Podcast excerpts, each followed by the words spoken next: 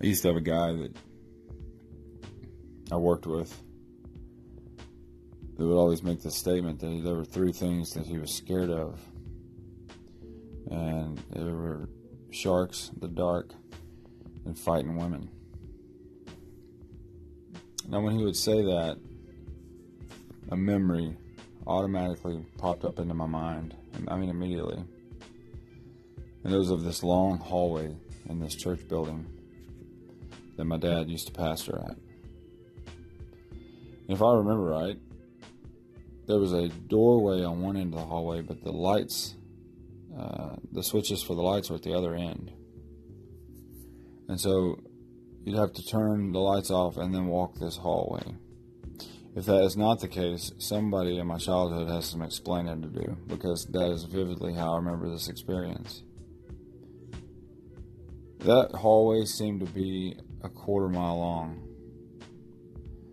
Um, I know that it's not, you know, come to find out, I've driven by there. It's only about 200 feet as an adult, but as a kid, man, it was a quarter mile. It was such a long walk down that hall. It, it took all every uh, every bit of restraint I had every time not to just dead run down that hall. But I knew that God's righteous hand would smite me dead for running in the church, so I didn't.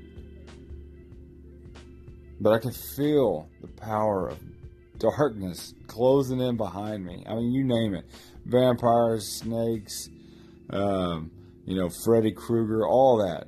All that was behind me, coming and coming quick, gaining on me. Being scared of the dark, the unknown. I think for me, that's what still makes me uneasy in the dark. I'm not scared of the dark, but I am uneasy in it. Maybe I'm just dressing it up. Maybe I'm, you know, the old proverbial lipstick on a pig to my fear of darkness.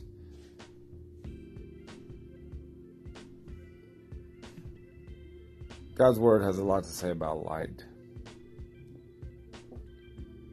In Psalms chapter 27, David says, The Lord is my light and my salvation.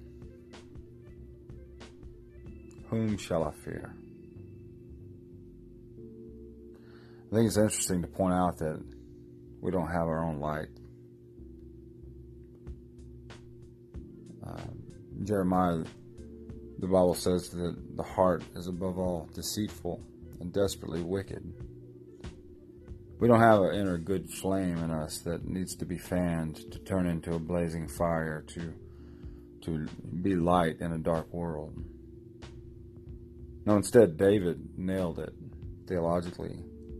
The Lord is my light. I don't have a light.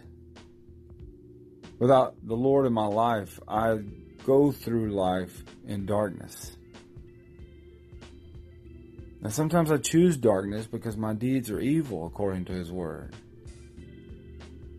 But I don't have a light.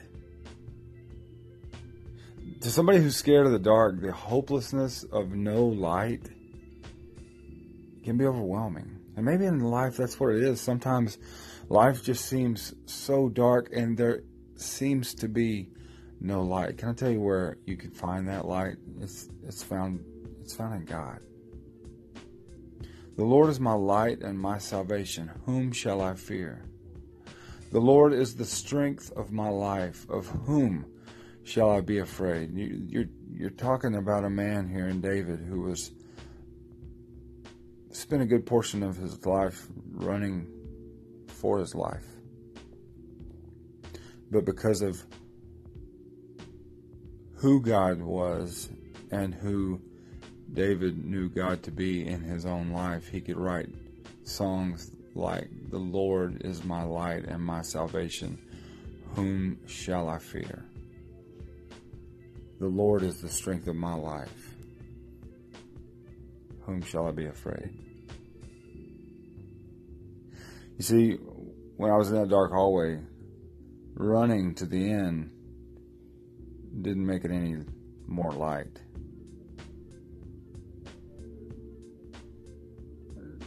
Actually heightened the chances of me hurting myself greater.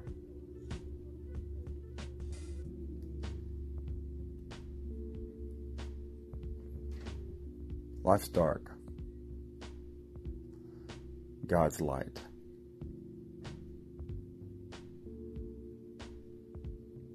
Psalms 27 ends with Wait on the Lord. Be of good courage, and he shall strengthen thine heart. Wait, I say, on the Lord. Don't know what you're scared of, but I know where your strength can come from.